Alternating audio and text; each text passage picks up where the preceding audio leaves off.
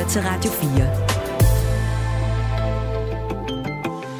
4. Velkommen til Radio 4 morgen. Husk, at du kan sende os en sms på 1424. Vi har travlt med at opdrage på de unge, men øh, de mennesker, der er midt i livet, eller endda er noget endnu længere med livet, er umulige at opdrage på i forhold til alkohol.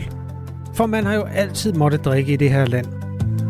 Og man har altid gjort det, troede vi. Men øh, det viser sig faktisk, fintællingen, når vi taler med en alkoholforsker, og det gør vi om 10-12 minutter, øh, at den danske tradition med at bælle løs til julefrokosterne, øh, den stammer fra 60'erne og 70'erne. Det var der, vi lærte at øh, slå glæden løs og slå løs på hinanden og falde over vores egen ben og ja, ydmyge os selv foran øh, resten af verden.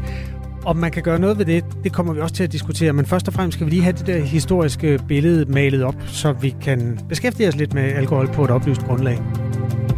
Vi skal også tale om, øh, hvordan man kan bruge teknologien i pleje, øh, på plejehjemmet, altså i ældreplejen. Øh, sensorer i madrasserne, som kan monitorere søvn, dehydrering og væskeophobning, og puttebamser med varme og lyderbevægelser osv. Vi har jo talt om det før, men nu er det faktisk vigtigere end nogensinde, og den her slags teknologi kan måske være på vej til også den danske ældrepleje. Vi får besøg af rådmand for Sundhed og Omsorg i Aarhus Kommune, Christian Butte, om ikke så øh, 8 minutter. Ja. Øhm, fodboldstævner. Nej, det er altså ikke rigtigt. Om en halv time. Sorry. okay. Fintælling viser det om en halv time. Um, nogen har fået en lys idé med fodboldstævner. Hvad med, at vi laver sådan nogle stille stævner, hvor man ikke må råbe, og man kun må klappe en lille smule. Et meget velmenende og meget 2023-agtigt initiativ, som er fuldstændig håbløst, synes Jesper. Han har som U7-fodboldtræner stået på sidelinjen til et såkaldt silent fodboldstævne. Og han havde det. Det tager alt, som fodbold ellers er, ud af sporten, mener han. Det er også en interessant historie, og en god diskussion, om man kan sådan, tage vildskaben ud af sporten, om der så er noget tilbage bagefter. Han mener nej, om cirka 40 minutter. Lige nu er klokken 7 minutter over 7. Jeg hedder Kasper Harbo. Mit navn er Mette Bibe Utzon. Godmorgen. Godmorgen. Det her er Radio 4 morgen. Vi begynder i Esbjerg, hvor fem skoleelever fra 9. klasse på Vesterbro i København skal hjælpe Esbjerg Havn med et stort problem. Havnen vil gerne være Danmarks energimetropol nummer et, men der mangler, som så mange andre steder i samfundet, mangel, der er kvalificeret arbejdskraft. Og derfor er de fem skoleelever, som også i forvejen er interesseret i smedefaget, inviteret til Esbjerg i den her uge for at se, om livet som smed og livet i Esbjerg ikke mindst, måske kunne være noget for dem. Godmorgen, Jonas Angroth Johansen. Godmorgen. Er du vågen? Yes. Godt. Hvad tid møder man på havnen? Øh, vi møder klokken syv, men tager afsted kvart i syv med taxa. Okay, med taxa, når der bliver gjort jer, når nu I er på, på besøg. Du er jo en af de her øh, 9. klasses elever, som har sagt ja til at tage turen fra hovedstaden til Esbjerg. Øh, hvad, skal du, hvad har du lavet? Nu er der jo gået nogle, nogle dage her. Hvad har du lavet? Jo, men altså, jeg har haft en dag her på øh, Krumsen, og så to dage på Nikon. Det ved jeg slet ikke, hvad er. Prøv en gang fortæl. Hvad, hvad, hvad er det? Er det navnene på hvad? Ja, det er navnene på de forskellige virksomheder. Ah. Hvor at, øh, Nikon, de, øh, det er meget nede på havnen, mens Krumsen ligger lige lidt længere herop, men arbejder stadig lidt på havnen. Okay, og hvad laver de virksomheder, eller hvad laver du i de virksomheder så? Jo, men altså, det er bare sådan noget øh, normalt smedjearbejde, hvor at, øh, for eksempel, jeg har været på havnen her i går, hvor at, øh, vi skulle øh, hvad tjekke sådan nogle øh, motorer og sådan noget. Mm-hmm. Og, og hvad gør man så? Altså, ved du godt, hvordan man, ved du godt, hvad du skal gøre? Øh, jamen altså, der er, der er meget observation over det, hvor jeg står og kigger på, hvad det er, det laver. Øh, men altså, jeg også hjælpet med at skrue nogle øh, møtrik af, af noget og sådan noget. Mm-hmm. Er det sjovt? Øh, ja, det er meget sjovt og spændende, synes jeg. Mm. Det er noget andet end at gå i skole i hvert fald, ikke? Ja, helt klart. Okay, er det fedt, eller er det, glæder du dig til at komme tilbage ind i varmen? Øh, jamen altså, både og. Altså, jeg vil sige, det er jo en mega spændende oplevelse, det her. Øh, ja, ja, altså, jeg ved ikke. Jeg, vil da godt, jeg kunne da godt blive en uge mere, hvis det var det. Okay. Det lyder jo altså ret godt.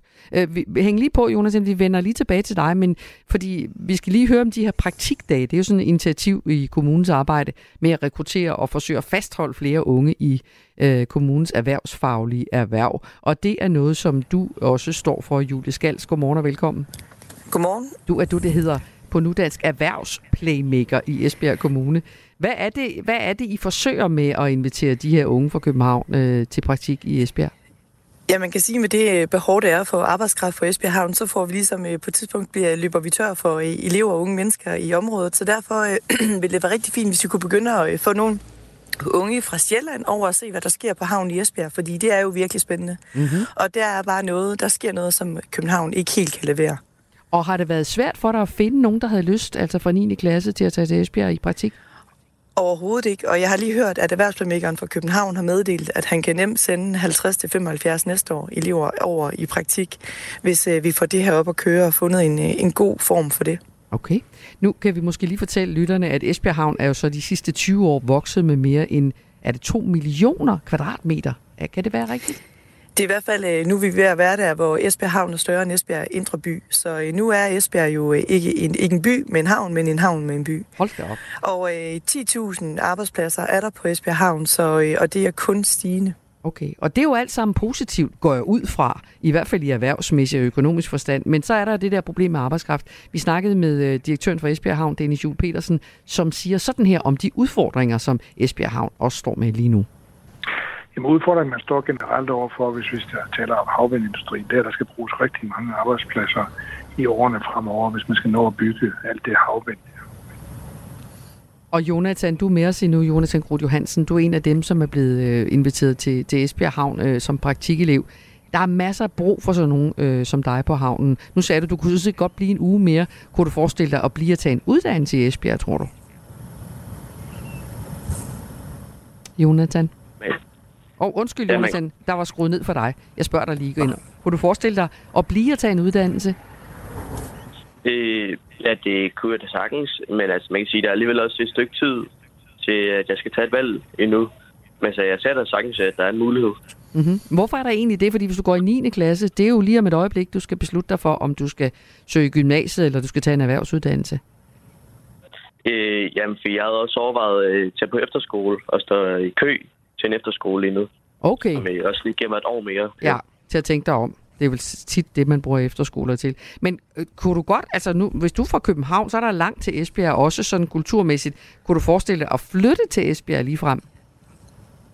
Øh, jo, altså hvis jeg i fremtiden øh, altså, får et øh, godt job og sådan noget, kunne jeg godt forestille mig at øh, tage ind og flytte til Esbjerg, eller måske lige for Esbjerg. Mm-hmm. Hvor, hvor meget anderledes er det i grunden at være i Esbjerg, end det er at være i København? Altså, der er jo meget mere... Øh, for det første er der meget mere afstand imellem forskellige ting. Altså, man skal alligevel gå et, et langt stykke for at komme til en butik. Noget længere end, end, end i København. Men du bliver så kørt i taxa. Det er jo ret fedt, at I bliver kørt derned, når I skal på arbejde. Men er der alligevel noget, hvor du tænker, det er simpelthen for anderledes, øh, så det, det, det vil jeg lige skulle vende mig til? Øh, jeg ved ikke, altså, så anderledes er det jo heller ikke. Altså, man kan sige, der er de samme butikker, som der er i København og sådan noget. Er det samme, altså, det meste af det er det samme. Det er nok, øh, det er nok bare, du ved, afstand, og så er der selvfølgelig nogle aksanger, som er lidt anderledes. ja, det er rigtigt. Vestjysk er anderledes end København. Øh, lad os lige få nogle flere fakta på, fordi i dag beskæftiger over 200 virksomheder, omkring 10.000 mennesker på Esbjerg Havn. Det er et kæmpe område, og tidligere fremskrivning peger sig på, at man kommer til at mangle op mod 100.000 faglærte i 2030. Og vi spurgte også Dennis Juhl Petersen, havndirektør for Esbjerg Havn, om de også selv har en del af ansvaret for at sikre fremtidens arbejdskraft.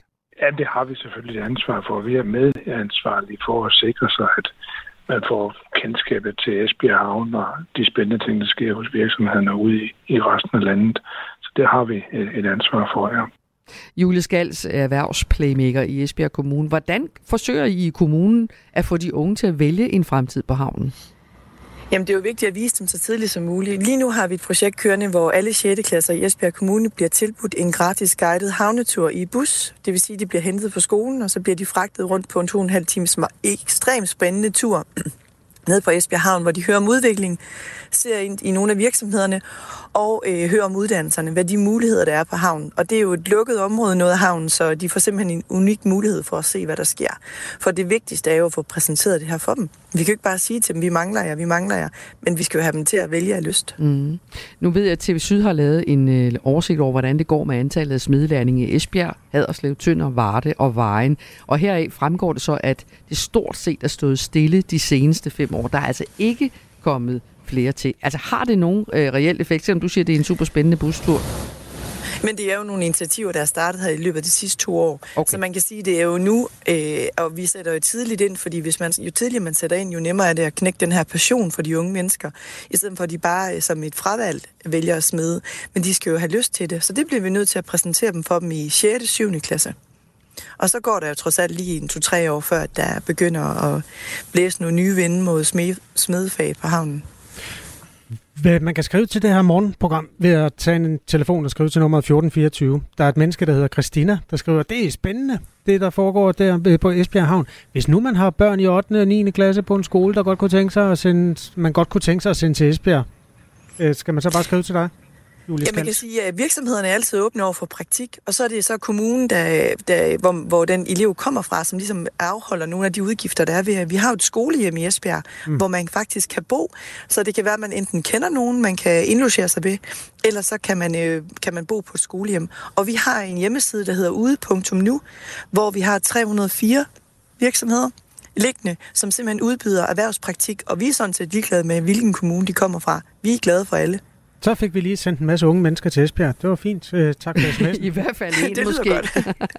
Men det er jo rigtigt, at, øh, at der er mangel på arbejdskraft, og hos erhvervsorganisationen Business Esbjerg, der ser de også den her mangel på kvalificeret arbejdskraft som en af de væsentligste barriere for, for vækst, siger de. Havndirektør for Esbjerg Havn, Dennis Jules Petersen, siger, at, han, at de er simpelthen nødt til at søge efter arbejdskraft, også uden for Esbjerg.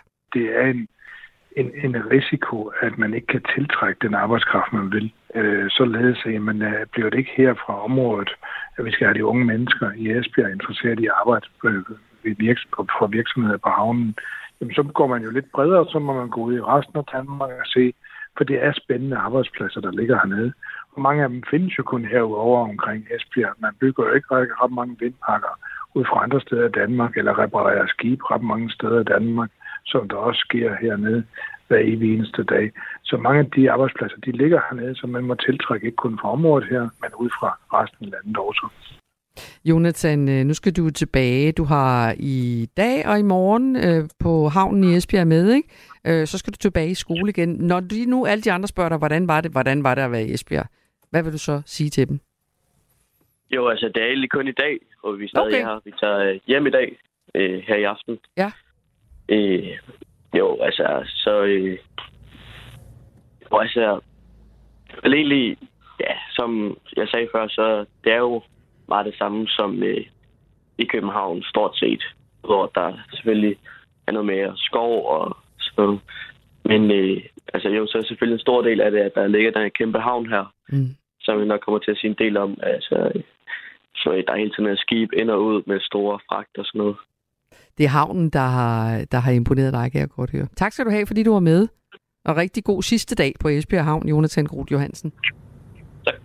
9. klasses praktikelev, og også tak til dig, Julie Skals, erhvervsplaymaker i Esbjerg Kommune. Tak. Det her er Radio 4 morgen. Vi skal tale om alkohol i dag, og det skal vi, fordi øh, to ting. I går kom der øh, strammere regler for, hvad de unge mennesker må. Altså, de må jo ikke... Øh, der, altså, et langt, en lang stribe af politiske partier har besluttet sig for, at alkohol over 6%, eller drikkevarer med mere end 6% alkohol, ikke skal kunne sælges til de 16- og 17-årige længere. Man skal simpelthen op og være 18 år for at må det. Og for at sætte prop i den flaske der, så kan man øh, lægge nogle restriktioner ned over hovederne på de unge mennesker. Men det er jo sådan nogen som mig, der bliver syge mænd i 50'erne og 60'erne, det er også der er vokset op, også med, at alkohol det bare flød, og der var jo ikke noget, der hed 10 om ugen eller sådan noget dengang. Det, vi gav den bare gas. Og derfor har vi kastet os ud i et interessant projekt, fordi vores øh, øh, nyhedschef her på kanalen, Sune Lundby Møller, han kom hen til mig og sagde i går, kunne du ikke, dit midaldrende cis skrov af en mand på 52. tage øh, tag en december, hvor du ikke rører alkohol. Og jeg startede med at sige nej, og så tænkte jeg det over, så sagde jeg, jo, det kan jeg godt, for det har jeg aldrig prøvet. Så det kan jeg sikkert øh, godt finde ud af. Jeg ikke spørge, hvorfor sagde du egentlig nej, Kasper? Hvad var det, du så for dig? Jamen, det er bare fordi, der er så mange ting i kalenderen, hvor alkohol øh, sådan udgør, udgør en form for tæppe. Ikke sandt? Mm-hmm.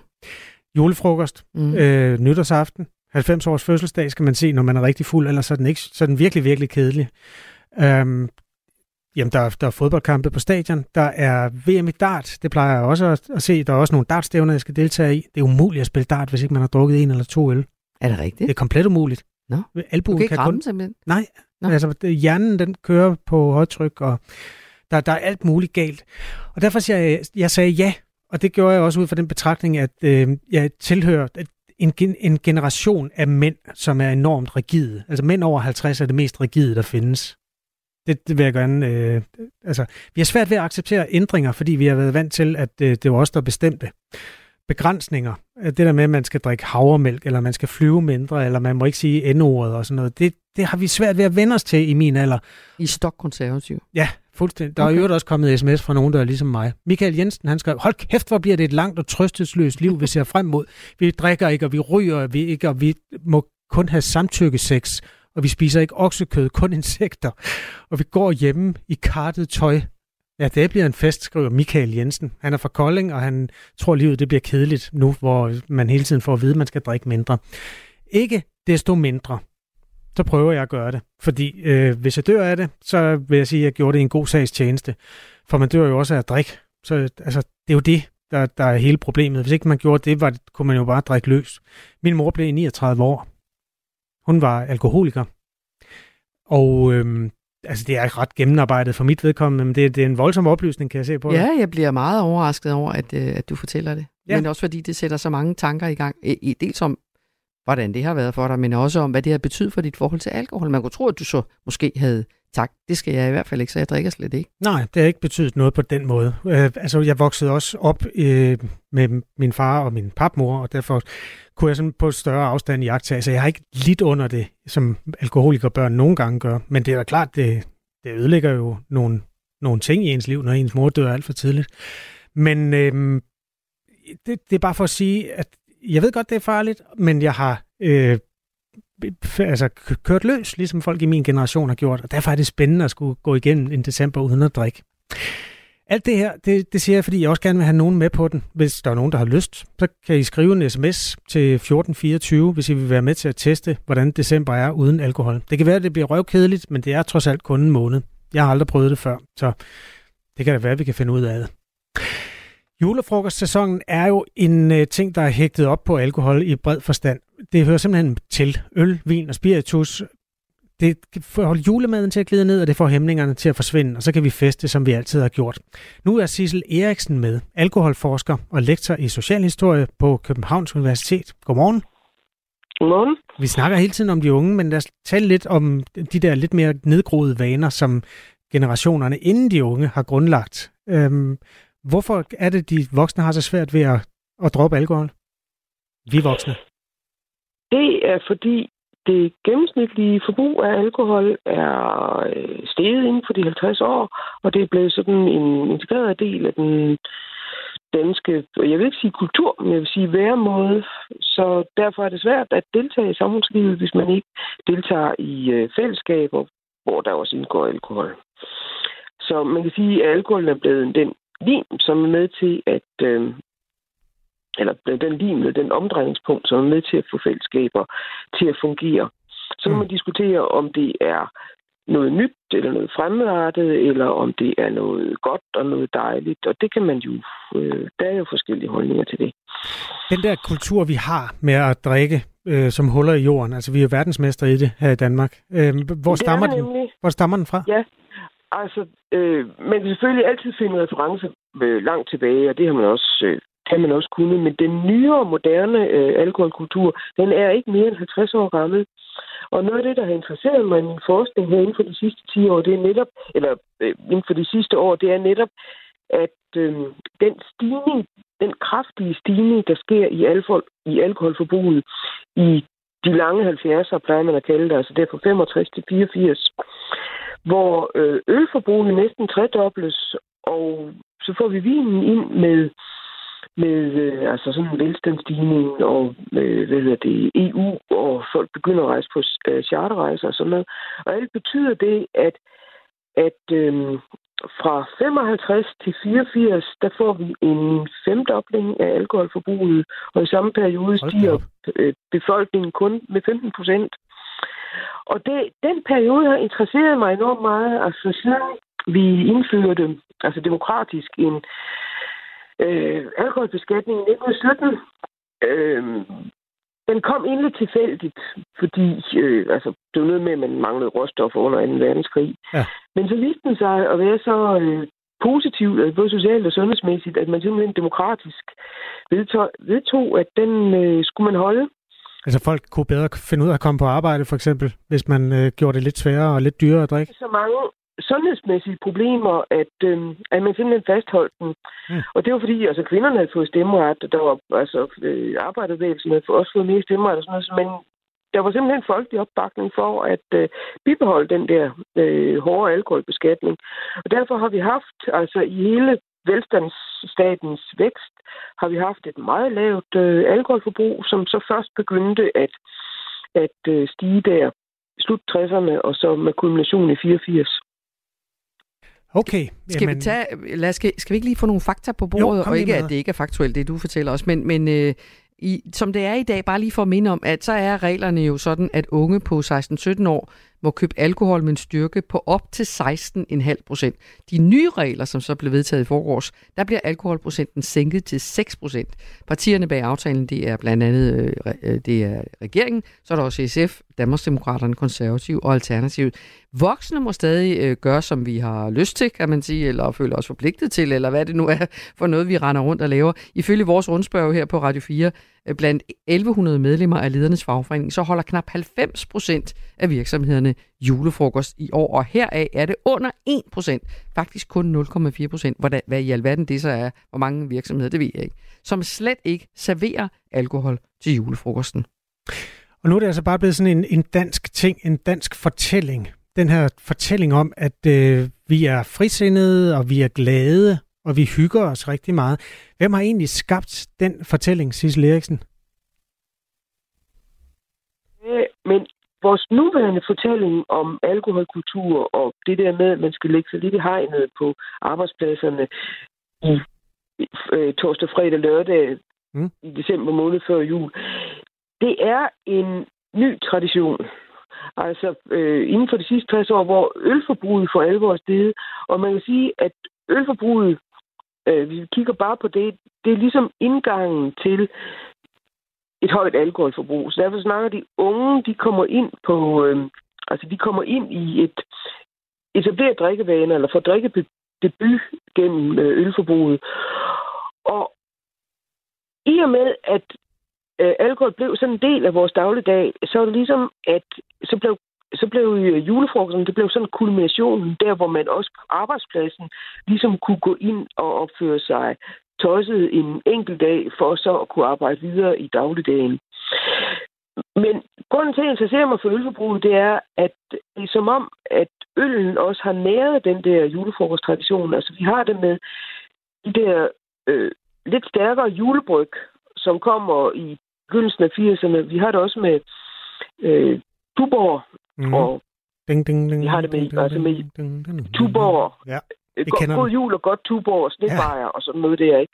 Og det er noget, der kommer ind altså i 80'erne fra, at bryggerierne ligesom sætter trumf på stigningen i øh, ølforbruget blandt unge. Ikke? Så sætter man sådan tom få, og så op mod juletid, så kommer man med et øh, lidt stærkere produkt, og måske også bedre produkt, med øh, og lancerer det allerede i øh, november måned med J-dag.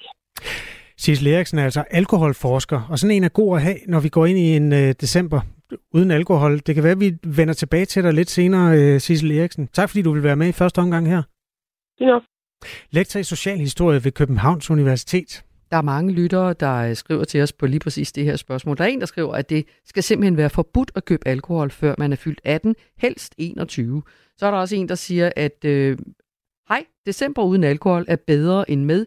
Jeg stoppede med at indtage alkohol i mit liv for tre år siden, og jeg er 53. En tredje skriver, I spørger alle kvinder, der er født, de ved, hvordan det er. Og jeg skal lære det der med, når de hopper undervejs, Kasper. Jeg mister ligesom, når der kommer en Nå, men øh, vi fik meningen. Altså Nej, det der med at med, øh, det, holde op med at drikke, fordi at man er gravid. De ved, hvordan det er, fordi de har født. Ja, tak. Ja, og du har født. Nina, Nina Hold... Vestfald.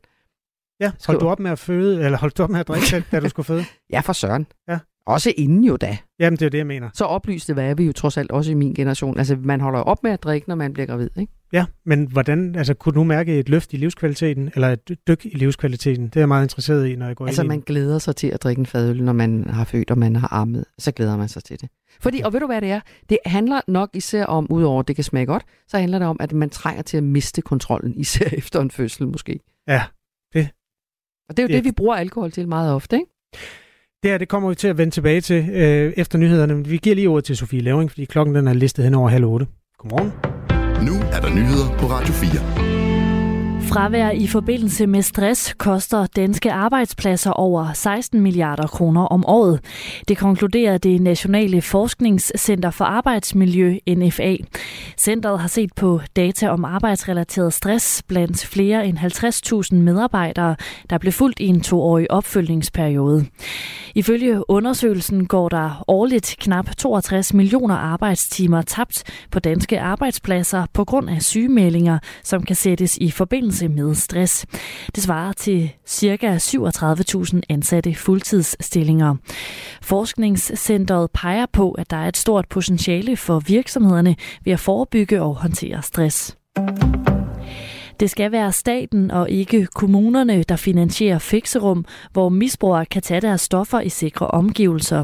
Det siger chef for Kirkens Korshær, Jeanette Bauer, til Radio 4. Det skal være statsfinansieret netop fordi, at stofbrugere kommer fra hele landet. Og den opgave skal ikke ligge hos den enkelte kommune. Det gør, at øh, det finansielle grundlag under et stofindtagelsesrum er for sårbart, når det kan komme på det kommunale sparekatalog.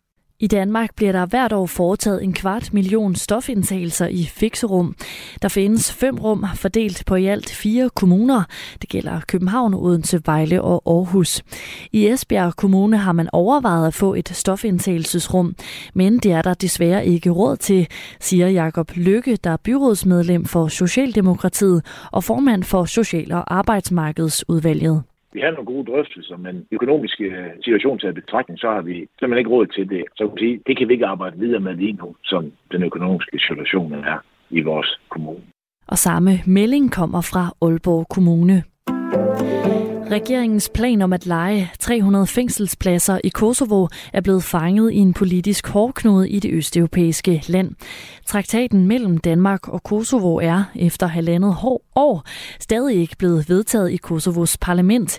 Det skyldes, at oppositionen i landet blokerer for vedtagelse af alle internationale aftaler med krav om nyvalg. Det er beskrevet i det kosovoske magasin Pristina Insight. Stilstanden i sagen bekymrer flere af oppositionspartierne herhjemme, som er med i aftalen om Kriminalforsorgens økonomi fra 2021, hvor fængselspladserne i Kosovo indgår. Det gælder blandt andet DF, siger retsordfører Peter Kofod. Det her det har været meget, meget væsentligt for os, og øh, regeringen er blevet ved med at padle rundt i den her sag, uden rigtig at kunne levere noget. Og det er selvfølgelig for dårligt. Fra det danske justitsministerium lyder det, at traktaten af flere omgange har været på dagsordenen til behandling i parlamentet. Ministeriet er løbende i dialog med Kosovo. Et flertal i det amerikanske senat har stemt for at godkende en midlertidig finansieringsaftale. Aftalen afværger en nedlukning af dele af regeringsapparatet, skriver nyhedsbureauet Reuters. Republikanerne og demokraterne i repræsentanternes hus blev enige om den midlertidige finansieringsaftale, som dermed blev sendt til afstemning i senatet. Aftalen sikrer visse dele af offentlige, den offentlige sektors finansiering frem til den 19. januar, og andre dele er finansieret frem til den 2. februar.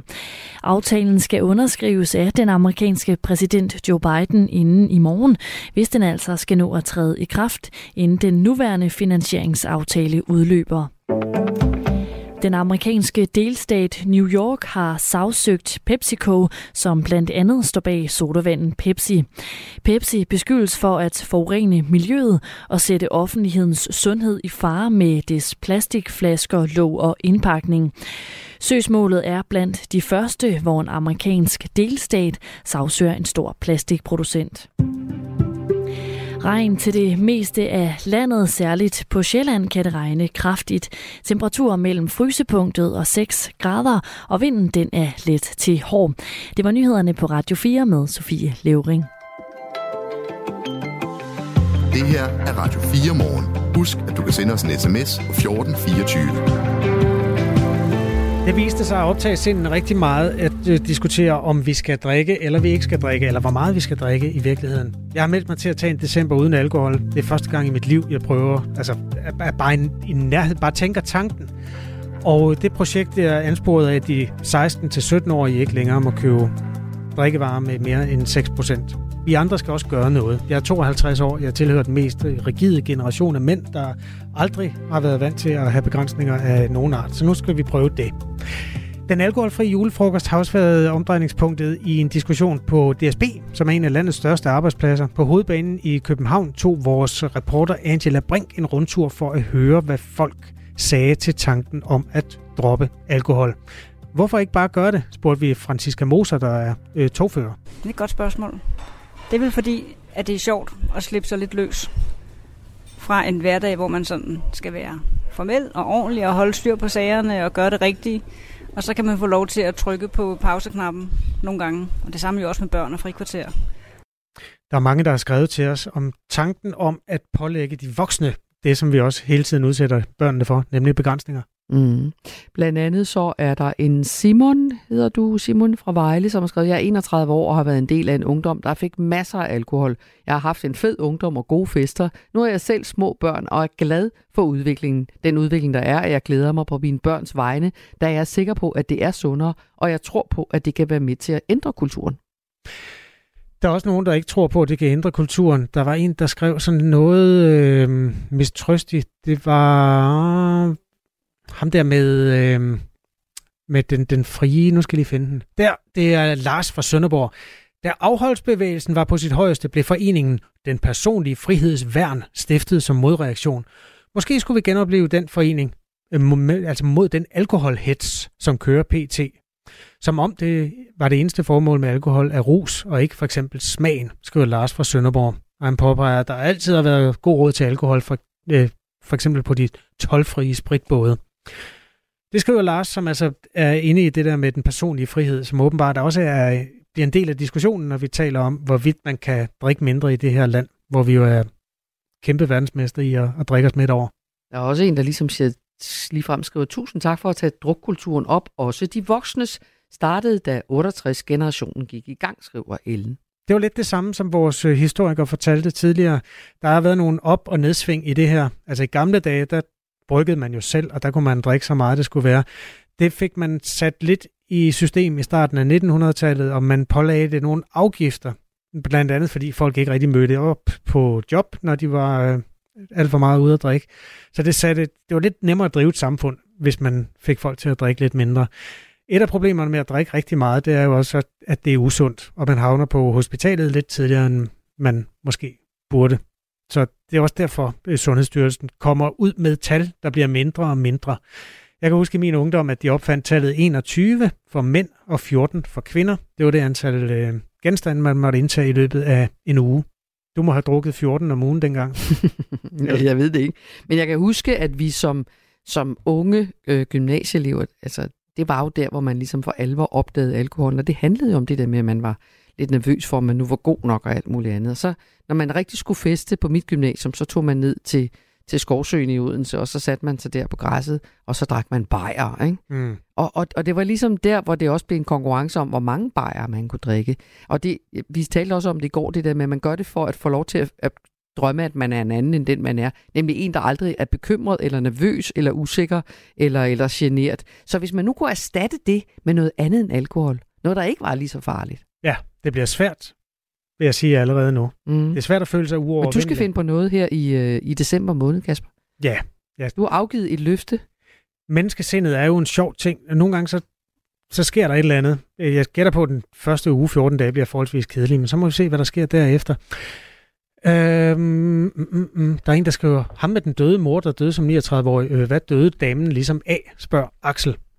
Øh, det var min mor. Hun, det var dig, der fortalte det her. Ja, øh, hun døde af øh, øh, skrumpelever.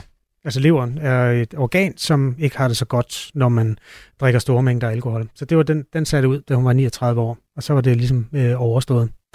Det er ikke derfor, jeg kaster mig ud i det her, for jeg har levet hele mit liv med, altså det er en del af min livshistorie, og det er en del af en masse menneskers livshistorie. Jeg synes bare, det er et spændende projekt at gå ind i ens eget hoved og finde ud af, hvad der sker, når man er omgivet af fulde mennesker til en julefrokost. Jeg går ud fra, at I andre drikker til julefrokosten med det. Øh, siger du I andre? Nu skal jeg svare på hele Danmarks befolkningsvegne. Ja. Ja, okay, det tror jeg, mange gør. Godt. Der er jo også nogen, der ikke kommer til julefrokoster, fordi de øh, ikke har lyst til at være i selskab med, med folk, som er så fulde. Øh, jeg ved ikke, om vi kan finde det klip fra DSB. Har du det? Ja, er togfører Ali ja, ja, Belawi. som, som ikke selv drikker, men faktisk mødte op til julefrokosterne, indtil det gik op for ham, at der skete nogle ting, han ikke synes var særlig behagelige. Lad os Min erfaringer fortæller mig, at der sker faktisk, i stedet for at vi har de der gode forhold til hinanden, så kommer der nogle ballader. Det er ikke så meget, men, men det sker. Så kan vi undgå på den måde, at uh, der sker de der uheldigheder til sidst. Men min erfaringer tidligere viser mig, at uh, vi bliver, altså jeg selv var med uh, og drak også, uh, vi bliver faktisk meget underlige. Og så, så lige pludselig øh, slipper vi de der himmelene væk, og så er det ikke, øh, så, så, så alt bliver muligt, og, og det, til sidst har jeg sagt til mig selv, ærligt, ærligt undgå, fordi i stedet for at få venner, så får du fjender, og, og det, det er godt. Så jeg tror, ideen med at undgå alkohol til frokost vil være rigtig, rigtig, rigtig godt. Især for de unge. I dag snakker vi om, de unge skal ikke alkohol, når de er 18. Jeg synes, det vil være rigtig på plads, på sin plads. Ja, han er altså på arbejde ved øh, DSB på Hovedbanegården. Øh, han er togfører Ali Belawi, som vi hørte i klippet her. Han foreslår julefrokoster uden alkohol. Det er bare det store spørgsmål. Er det så en julefrokost? For det, det handler jo ikke bare om at få øh, mad med varmt lev på steg. Normalt så er der også en, en festkultur omkring det, som er drevet lidt af alkohol. Hvis du har lyst til at gå med i det her vanvittige projekt, så skriv lige til os. Du, kan, du får lige min mailadresse, fordi så kan vi tage en snak om det på et tidspunkt. kha radio4.dk kha radio4.dk Hvis du har lyst til at melde dig til at tage en december sammen med mig og de andre, der melder sig uden alkohol. Det går aldrig godt, men vi prøver. Vi gør det sammen. Klokken er 7.42. 4 morgen. Sensorer i madrasserne, som kan overvåge de ældres søvn og væskebalancen, eller bamser, som med pels og varme og lyde kan hjælpe demensramte ældre. Det er sådan øh, eksempler på, hvordan fremtidens ældrepleje i højere grad nu skal være teknologisk. Medarbejderne skal kunne lægge nogle af de mere sådan praktiske opgaver over til robotter, så de kan fokusere på omsorg og nærhed. Det mener du i hvert fald. Godmorgen, Christian Butte. Godmorgen rådmand for sundhed og omsorg i Aarhus Kommune øh, og medlem af Venstre. Øh, er det rigtigt forstået, at det er sådan, det skal for, for, fortælles, eller hvad skal man sige, overbringes, eller sælges, om du vil, til, øh, til borgerne, det her med fremtidens ældrepleje? Er det sådan, du ser brug af teknologi? Altså man kan sige, at nøgleordene i forhold til brug af velfærdsteknologi, det er i virkeligheden øh, frihed og, og livskvalitet. Det er gode, varme, Det er gode, varme ord, som ja. de fleste danskere, tror jeg, vil, vil omfavne. Og virkeligheden er jo, at, at, at fremtiden, den står lige foran os. Vi ved, at vi har nogle kæmpe store udfordringer. Vi får endnu flere ældre, gudskelov. Vi får endnu færre medarbejdere. Så vi er nødt til at være nysgerrige på, hvordan kan vi håndtere de her udfordringer, vi står med. Og der ved vi, at, øh, at robotter, sensorteknologi, nogle af de her fantastiske muligheder, vi har med velfærdsteknologi, det kan altså gøre, at vi kan køre lidt længere på literen, og det kan gøre, at mange af vores ældre vil opleve, at de får en større frihed, en større livskvalitet, hvor de bliver mindre afhængige af hjælp fra kommunen. Så, så, så, så det her med for eksempel de her bamser, ikke? man har hørt om kæle, sæler osv. osv. Det er simpelthen, fordi der er ikke der er ikke varme hænder nok til, at nogen kan holde de hænder, som har brug for det her hele tiden. Så man, man, man, man finder et teknologisk alternativ. Altså, vi skal jo garantere, at der er omsorg, også menneskelig omsorg, og de varme hænder, vi bruger dem bedst muligt. Og så nøglen er i virkeligheden, kan man sige, øh, alle, der, alle de steder, hvor vi kan undvære øh, at bruge medarbejderressourcer, der skal vi have teknologien ind massivt. Mm-hmm. Og så er det klart, så vil vi gerne, ud over den varme hånd, øh, vil vi gerne også understøtte med eksempelvis robotter. Og de her robotter, vi for eksempel har, har set i Japan, de kan stimulere og, og frigøre nogle, nogle positive ting øh, kognitivt, som gør, at øh, vi kan mindske ensomhed. Det gør, at, at vi i virkeligheden kan give nogle af vores demente borgere nogle fantastisk gode oplevelser, at de tilknytter sig. Øh, ligesom du, vi, vi kender det med, med kæledyr, vil det, de her robotter kunne, kunne give dem noget øh, sammen med vores medarbejdere. Mm-hmm. Så Mhm. det er ikke et spørgsmål om, om enten eller, det er et spørgsmål om både og. Og når du siger Japan, så er det jo fordi, at øh, først i september besøgte statsminister Mette Frederiksen og ældreminister Mette Kirkegaard øh, Japan, hvor de jo blandt andet besøgte japansk ældrepleje, som bruger det her velfærdsteknologi. Og efterfølgende øh, så tog en delegation for Aarhus Kommune også på inspirationstur til den japanske ældrepleje. Og der var du også med, Christian Butte. Øh, hvad var det for, øh, hvordan øh, påvirkede det dig at se den her teknologi i brug? Jamen, Japan er virkelig, virkelig sej. Det er jo det land i verden, der har den ældste befolkning, og derfor har de været nødsaget til, også før end, end vi har i Danmark, at kigge ind i, hvad er der af muligheder med velfærdsteknologi. Så de er formentlig det land i verden, der er noget længst. Så vi var enormt nysgerrige. Øh, vi snakkede med øh, teknologiske udviklere, vi var på plejehjem øh, og kom ind i hele vejen rundt i virkeligheden. Mhm. Mm-hmm. Øh, og det vi kunne konstatere, det var, at de er gode til at opfinde, udvikle, men de er faktisk ikke bedre end os til at implementere det ude hos de ældre osv. Men vi tog en masse med hjem i vores øh, kufferter og kommer til at, at være endnu mere nysgerrige på eksempelvis den her dagsorden med, med robotter, den her dagsorden med, med sensorteknologi. Hvordan er det, at vores ældre kan opleve, at de får mere frihed, mere livskvalitet? Hvordan er og det, hvad, vores... hvad gjorde mest indtryk på dig? Hvad, hvor, hvor tænkte du sådan, sådan en skal vi også have i Aarhus Kommune? Jamen eksempelvis det her med, at, øh, at de, de er nået langt med at indarbejde de her sensorer i madrasser, så vi kan måle de ændres øh, søvnrytme. Hvor meget er det egentlig, at man sover øh, i løbet af natten? Øh, hvordan er det, man kommer ud på et, øh, et toilet? Kan vi, når nu man skal ud og tisse øh, et par gange i løbet af natten måske, kan vi så bruge sensorer til at aktivere noget biologisk lys, så man ikke vågner 100%, men har lys nok til, at du kan nå sikkert ud på toilettet, uden at falde og komme galt afsted, og kan nå tilbage igen og komme ind i den dybe søvn. Hvordan er det, at vores medarbejdere kan bruge den her viden omkring søvnrytmen, til at de på en, på en fornuftig måde kan vække borgeren, når, når man er udvilet og, og frisk? Øh, kan vi gå endnu længere i forhold til sensorteknologi i blæer, så vi ikke skal forstyrre vores borgere og give dem en, en, en ren blæ, hvis nu blæen ikke er, ikke er, ikke er gennemvåd. Så, så der er nogle ting her, vi kan sige, at det er helt indlysende, spændende og vigtigt for os at Mhm. forfølge det. Du ved godt, hvordan vi alle sammen har det med teknologi og mennesker og robotter, ikke også? Vi tænker, jeg skal ikke have en eller anden maskine stående ved siden af mig, når jeg vågner om morgenen og skal op på toilettet. Altså, mit drømmescenarie, det er i virkeligheden den, den varme hånd, og så en robot ved siden af, der kan tage alle de træls ting. Okay. To personer med andre ord, eller to... Øh, men lad os lige høre lidt, fordi der, vi har været ude og spørge, hvad folk, øh, hvordan folk ser på det her med teknologi, ikke også på Aarhus, øh, rundt omkring på gaden i Aarhus. Og vi mødte Lisbeth Kåsgaard, som er socioassistent, og spurgte, hvad hun mener om mere teknologi i ældreplejen. Rigtig dårlig idé. Det er ikke, det er ikke øh, at styrke behovet hos de ældre mennesker. De vil gerne være sammen med et menneske af kød og blod. Om de skal støvsuge, eller om de skal læse højt af politikken, eller de skal smøre leverpostej med, altså kan de stadig inddrage den ældre borger. Men vi spurgte også, om der ikke er nogen former for teknologi, som kan lette arbejdet i ældreplejen. Jeg synes, det er fint, man har sådan en, en, en emergency-knap hos mange ældre mennesker. Hvis de falder, eller så de kan have den om halsen, ikke? Så, hvis de falder, eller er dårlige og ondt i maven, eller hvad ved jeg, ikke? og kan kalde hjemmeplejen, men ellers så synes jeg, at den menneskelige til nærhed er 10 folk. Det er der være råd til i vores samfund. Er der en pointe i det? Altså, at det, det er bedre at sætte rigtige levende mennesker til at tage sig af ældre mennesker? Jamen, konklusionen er jo i virkeligheden, at vi kan ikke undvære levende mennesker, vi kan ikke undvære vores medarbejdere, og det skal vi heller ikke. Men vi er nødt til, sammen med vores dygtige medarbejdere, og så være nysgerrige på teknologien, og det har vi faktisk været i mange år. Jeg kan bare sige, at de sidste 10 år har vi sparet omkring 250 millioner i Aarhus Kommune alene. Vi har masser af velfærdsteknologi allerede på vores plejehjem. Robotter, spisrobotter, der kan hjælpe øh, vores medarbejdere. Øh, loftlifte, der gør, at en i stedet for to medarbejdere kan flytte vores, vores tunge borgere. Så vi er allerede i fuld gang. Det her det er et spørgsmål om, hvordan kan vi blive endnu dygtigere. Så jeg vil godt garantere alle aarhusianere, at vi kommer ikke til at undvære vores dygtige medarbejdere. Vi skal have masser af omsorg, men vi er også nødt til at få noget teknologi, nogle sensorer, nogle robotter klogt ind, der kan understøtte og hjælpe vores medarbejdere. Det er i borgernes interesse, fordi vi vil gerne give dem mest mulig kvalitet.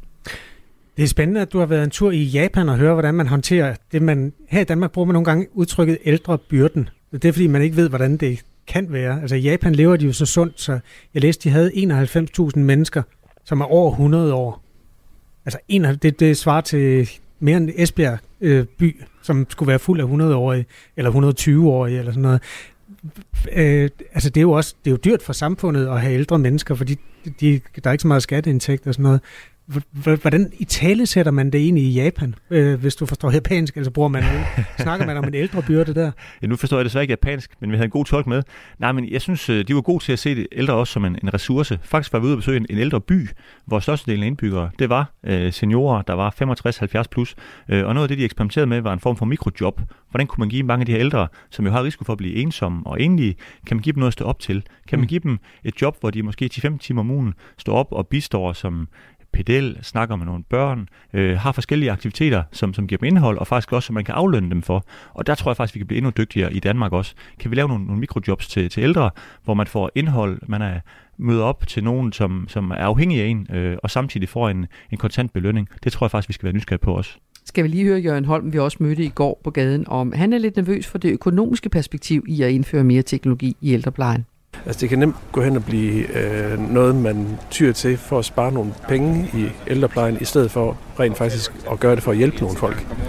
Og det er vel også en anden frygt, vi alle sammen har, ikke? Altså at en, lige så snart du begynder at sende robotter ind, du siger, de er der allerede, men øh, i højere grad måske, at så ender det med, at det er faktisk billigere at have robotter, og så siger man, at det går egentlig meget godt. Og så er det alt sammen robotter lige pludselig, fordi man gerne vil spare penge. Og, og jeg kan godt forstå bekymringen, og det er også derfor, altså en hovedkonklusion for mig er, at, at det her det handler ikke om at effektivisere eller, eller spare, det handler om, at vi skal investere, fordi vi får endnu flere ældre, vi får endnu færre medarbejdere, så vi er simpelthen nødt til at være nysgerrige på, hvordan kan vi gøre noget andet, gøre noget mere. Øh, så vi skal ikke spare i vores ældrepleje, vi skal investere i vores ældrepleje. Fordi Hvor dyrt det, er den der teknologi i grunden?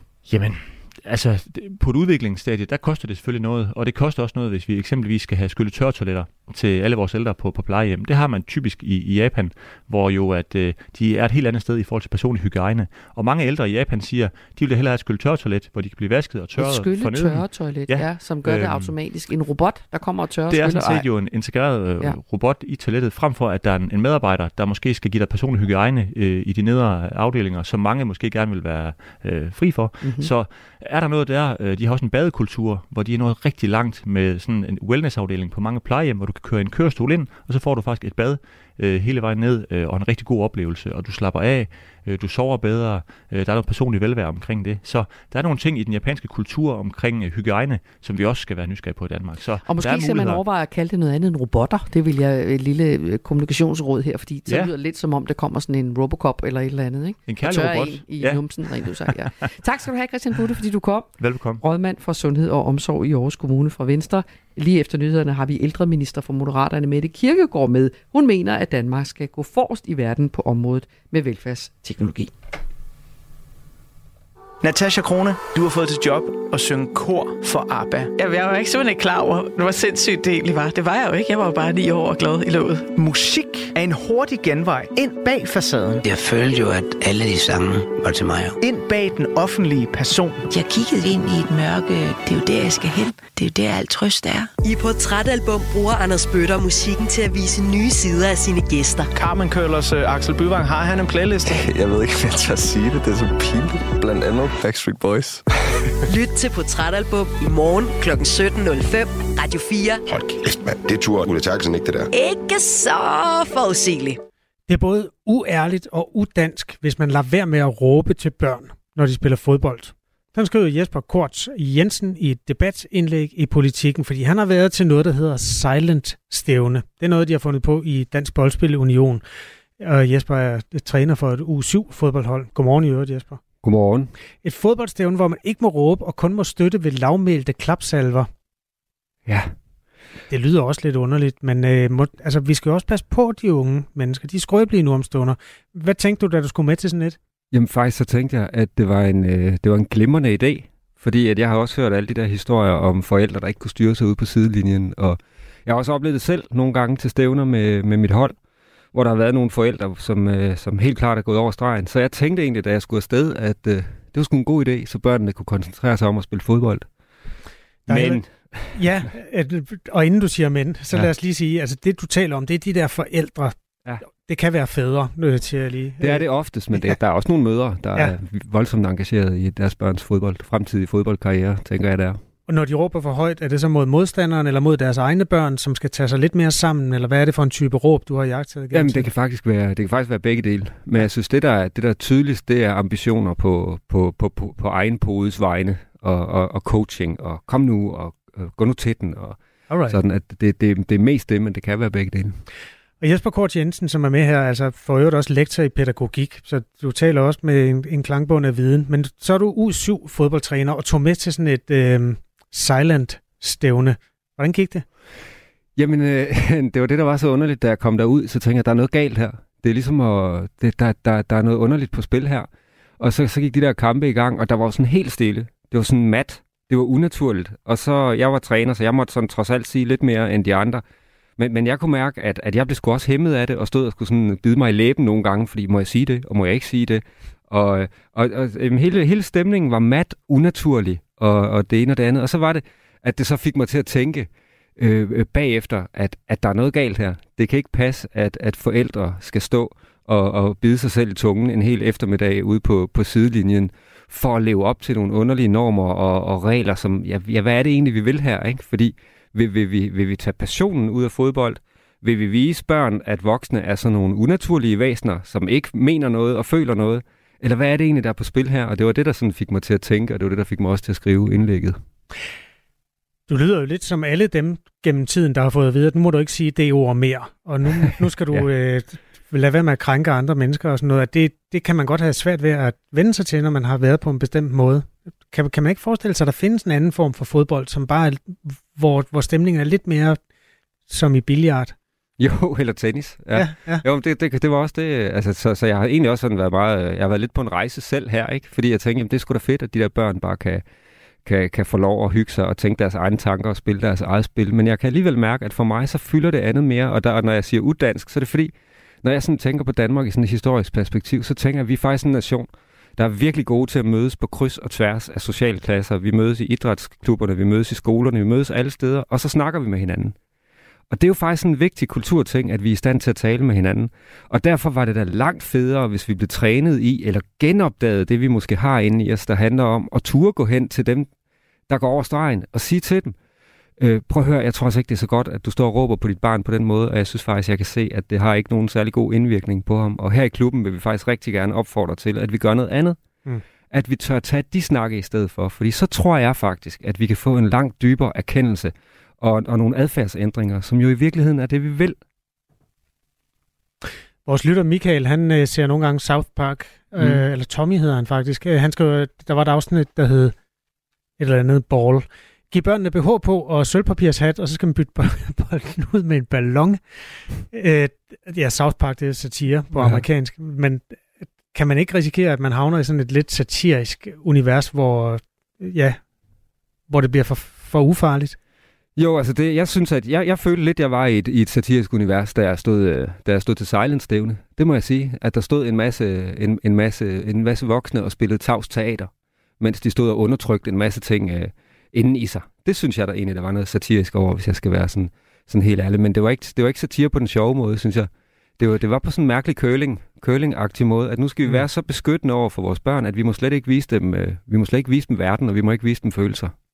Silent-stævner har været afholdt i flere år, både af DBU's egne lokale organisationer og af fodboldklubberne selv. Det er oftest hos de alleryngste, at de her stævner afholdes, og det var så også øh, et U7-fodboldhold, som øh, Jesper Kort Jensen stod i spidsen for.